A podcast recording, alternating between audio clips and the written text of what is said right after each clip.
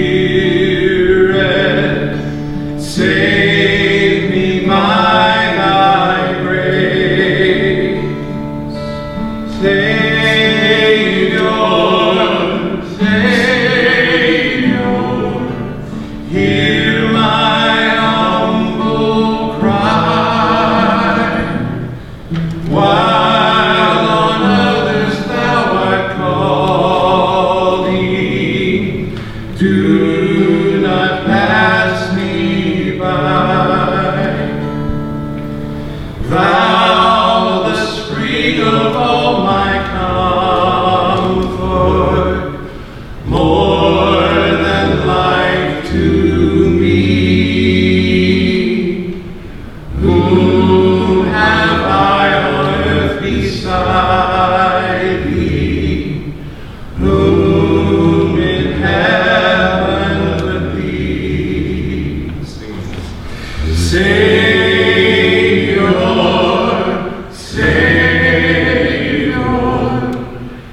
hear my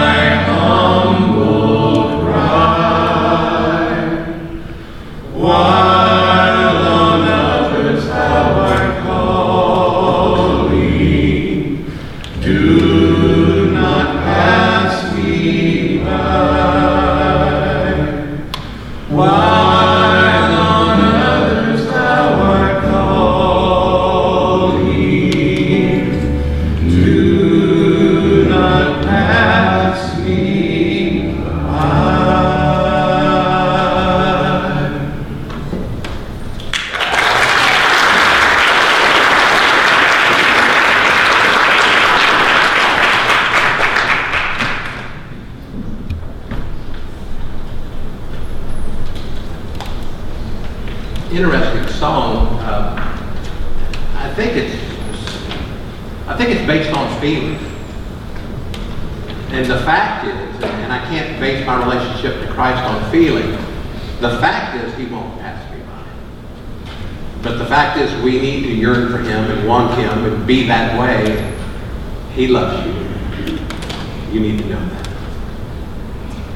I don't know how to segue to where I begin my sermon. Football season's right around the corner. Football season, and I'm excited about that. At Mississippi State, where I went, we are always excited about the next season. And it's, it's a, you know, it's interesting. There's more Ole Miss people in this church than Mississippi State people. So God is teaching me all sorts of things. I'm supposed to love everybody, and I. Talk shows are speculating, and that's always funny. Talk about what hasn't happened yet. People have all their opinions. And hope springs eternal for all of our undefeated teams. My sports fan friends talk about the nuts and bolts of sports and of football. And I've heard them say that it all happens up front, the line of scrimmage where the big ones are. If you control the line of scrimmage, usually you can win the game. And so we use that illustration from football about controlling that line of scrimmage to get to our point. Our minds are the lines of scrimmage in our lives. And whoever controls our line of scrimmage controls our lives. Before we go further. Father, we ask that you be so close that we hear the sound of sandaled feet walking on. Father, that your Spirit would fill us, this place, our lives, our ears, our hearts, our spirits, and we would connect with you because of your word and your Spirit with us today. That you get me out of the equation, put yourself there. Father, help us in that ongoing battle with our minds. In Jesus' name we pray. Amen. 2 Corinthians chapter 10, verses 3 to 5 establish the conflict. For though we walk in the flesh, we do not war according to the flesh. For the weapons of our warfare are not carnal, but mighty in God for pulling down strongholds casting down arguments and every high thing that exalts itself against the knowledge of God, bringing every thought into captivity to the obedience of Christ. A contemporary version puts it this way. We're human, but we don't wage war as humans do. We use God's mighty weapons, not worldly weapons, to knock down the strongholds of human reasoning and to destroy false arguments. We destroy every proud obstacle that keeps people from knowing God. We capture those rebellious thoughts and teach them to obey Christ. When we read those verses, no matter what translation, certain terms pop out. War, weapons, stronghold. The reason that the Bible is clear about that is there's always a battle going on around us. There's a battle for our mind taking place every moment of every day. And Paul here says our mind is kind of like a castle, like a stronghold. It can be, but it's always under attack. If you're a Christian, the devil still will not leave you alone. He wants to wrestle our minds away from God. And none of us are immune. But if he can control our mind, our line of scrimmage, he can control us. That's what is hinted at in Proverbs 23, verse 7, the first part. It says, For as he thinks in his heart, so is he. For as a man thinketh, a woman thinketh in her heart, and his heart, so is he, so is she. It all starts every morning with how we think. I had a principal friend of mine at a school, and he would make the announcements every morning. Every, and every Monday morning, Bill would say, Hello, boys and girls. Aren't you glad it was Monday morning? He was hoping that it would be contagious and he could change their thinking. Heard about a lady that went to her psychiatrist and she said, Doctor, you have to help my husband. He thinks he's a racehorse. The psychiatrist scratched his head for a minute and he said, Well, how do you know? She said, Well, he wants to live in the stable out back. He walks around on all fours and he eats hay psychiatrist's eyes get big and he thinks, and he said, well, I, am sure I can, I, I, can help him, but you don't have insurance, and this kind of therapy can take a long time and it can be terribly expensive. And the lady said, money's no problem. He's already won two races. And so, you really are what you think. An old proverb put it this way. You sow a thought and you reap an act. you sow an act and you reap a habit. You sow a habit and you reap a character. You sow a character and you reap a destiny. And I think that's true. And it all starts with a thought. So Satan knows that if he can get us to think wrongly, he can get us to live wrongly. What did Zig Ziglar that said stinking thinking leads to lousy living? And it does, and it is true. Before we came to Christ, we're described this way in Colossians 1.21. The second part of the verse says, You were his enemies, separated from him by your evil thoughts and actions. You didn't think about him, you thought about yourself. And we're separated by those thoughts. And as Christians, we need to be aware daily in the battle that Satan wants to take our minds back. He considers it occupied territory and he won't give up. Sometimes we think about it, sometimes maybe we don't. I found this illustration and I think it explains many Christian situations. This author wrote, It's easy to be a soldier in a parade. The weapons aren't loaded, there are no enemies firing at you, and all you have to do is keep in step. But when you're in a war, your weapons better be loaded. The enemy is always near, and you better fight for your life. I, like that, I love that illustration because I think it can reflect how we live as Christians. Some might think we're in a parade and not a war, and just a nice little journey along. Don't mind coming to church, don't mind singing some songs, don't mind hearing a message, but going to war, what's that about? I think that's why there's so many casualties on the spiritual battlefield. That a lot of people aren't ready and aren't taking it seriously. Look at these words from 2 Corinthians chapter 4, verse 4. Satan, who's very real, who is the God of this world, Scripture says, has blinded the minds of those who don't believe. They are unable to see the glorious light of the good news. They don't understand this message about the glory of Christ, who is the exact likeness of God. Many people are outside of it because Satan has won in the line of scrimmage. 1 Corinthians 2.14 puts it this way, But people who aren't spiritual can't receive these truths from God's Spirit. It all sounds foolish to them, and they can't understand it. For only those who are spiritual can understand what the Spirit, the battle continues. If we're here today and we're Christians, we should be the most thankful people on this planet. Because we get it. And we understand the truth. But then the other side of the coin, we need to pray for revival in our land. And for those that don't get it. 2 Corinthians 11, 3 tells us to stay on guard. It says, I fear that somehow your pure and undivided devotion to Christ will be corrupted, just as Eve was deceived by the cunning ways of the serpent. Always on guard. Back to that. As we studied the Holy Spirit over the past couple of months, I did something radical for me. I quit watching television we, and part of this was from Dave Ramsey's class, and we're going to do it again, by the way. But we were able to cut the cable and save money, so that's a good thing too. But I quit watching TV, and it's interesting how much better my life can become. I am not tempted by commercials. I remember in my life the diets you go on, and whenever you go on a diet without fail, the best looking food commercials come on television. Buddy came out with this ice cream thing.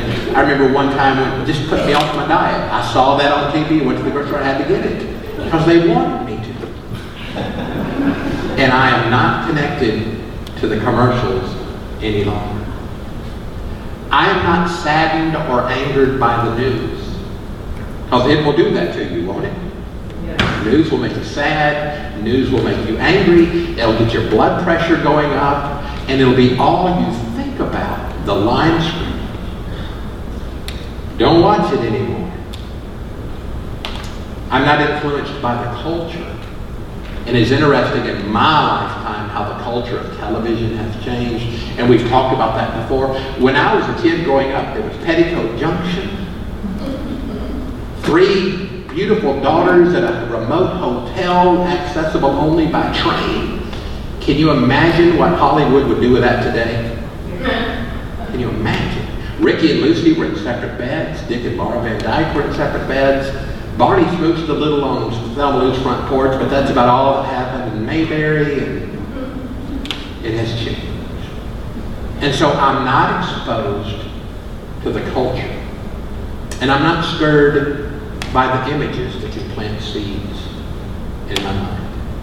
I think all of us would probably agree that television has deteriorated in our lifetime. So I decided to give my mind a break. And I'm glad that I did. Christianity is mocked and ridiculed, and God's name is taken in vain, and I'm no longer subject to it. You remember the first time that you heard a four-letter word on TV? And you thought, I can't believe they did that, and you walked up to the TV and you turned it off, and you said, I'll never watch that again. And then you turned it on, and maybe you complained. Now we've become used to it. If you turned off the TV every time something like that occurred, you'd be flipping a lot. We've become conditioned. It's just the way it is. And our minds are like sponges soaking it in. The battle is real. And for me, and I'm not saying it's right for you, don't, don't misunderstand. For me, it was best for me to get away. So I did. Now for the good news. We have been given the weapons we need. We have been given the weapons we need. From earlier, we wrote, we read in 2 Corinthians 10 3 through 5, I'll the New Living this time. We're human, we don't wage war as humans do. We use God's mighty weapons, not worldly weapons, to knock down strongholds of human reasoning, to destroy false arguments. We destroy every proud obstacle that keeps people from knowing God. We capture their rebellious thoughts and teach them to obey Christ. Think about that. God wants us to be able to hold every thought captive and make it obedient to Christ. So how do we do that? How can we win so much on the line of scrimmage that every thought we have is obedient to Christ? Colossians 3.2 gives us the answer to that. Set your minds on things that are above, not things that are on earth. Good idea. Good advice, good words. Romans 8 6 says this To set the mind on the flesh is death, but to set the mind on the spirit is life and peace. So, how do we hold our thoughts captive and how do we do that? How do we set our minds on things above? I love Philippians 4 8 and I always will. Whatever is true, whatever is honorable, whatever is just, whatever is pure, whatever is pleasing, whatever is commendable, if there's any excellence, if there's anything worthy of praise, think about these things. You see, the key to controlling the line of scrimmage of our mind is not in trying not to think bad thoughts, but in constantly thinking of the good and filling our minds with the good. Several illustrations that occurred to me this week and even this morning. I met a new friend who's getting married soon. And if you remember those days when you were engaged and you're about to get married, do you remember people coming to you and giving you advice? Do you remember? Oh, I remember some of the things. Oh, the, the first year you wish you could just eat her up, and the second year you wish you had. I heard things like that. I told my new friend, I said, I was standing in a jewelry store in Aberdeen, Mississippi. And it was a Christmas, and Jeannie and I were newly married, and I wanted to get her something for Christmas, and I found something, and Mr. Buxton, who owned the jewelry shop, I said, do you think this will make her happy? Because I wanted to make Jeannie happy. And a voice, a lady behind me on a kid in our youth group said, oh, in a few years you won't care. and I remember standing there praying, Lord, let me never get that way. Let me never be that way. Instead, I chose to follow the example of my friend Earl Petty, who, until he went to be with the Lord, probably was married to Louise 60 years. And you know what Earl called Louise for 60 years? His bride. Isn't that awesome? She wasn't the old lady, wasn't the ball and chain. Doesn't stinking thinking lead to lousy living? If I let that kind of stuff creep in, it'll mess up the way I think about you. if I let those kinds of things creep in, and if I don't think of the good, what is good and true and honorable and just and pure and pleasing and commendable, I'm going to think differently about you. I'm going to think differently about me. I'm going to different, think differently about my church, our church. And it is important how we think. Romans 12, 2 says this. Do not be conformed to this world, but be transformed. And look how it says you can be transformed. By the renewing of your mind. So that you may discern what is the will of God, what is good and acceptable and perfect. Do not conform to this world. The world has attitudes about all sorts of things that should not be my attitude. So be careful, little eyes, what you see. Be careful, little ears, what you hear. That's a good thing to teach our kids, and it's a good thing to remind ourselves. There's a battle. Feed yourself with the good, and it makes this world so much better. After a particularly tough week on the news, two friends ran into each other, and they were both concerned about what was going on in the world. They went to see the pastor, and he was smiling, and they were mad at the pastor for smiling, and they said, you shouldn't smile, all this stuff's going on. He said, well, how are you two doing? And they say, well, not very well under the circumstances. He said, what are you doing under there? Don't get under the circumstances. Don't ever get under the circumstances. Get under God's control. And it's going to change your lives. Let's pray together.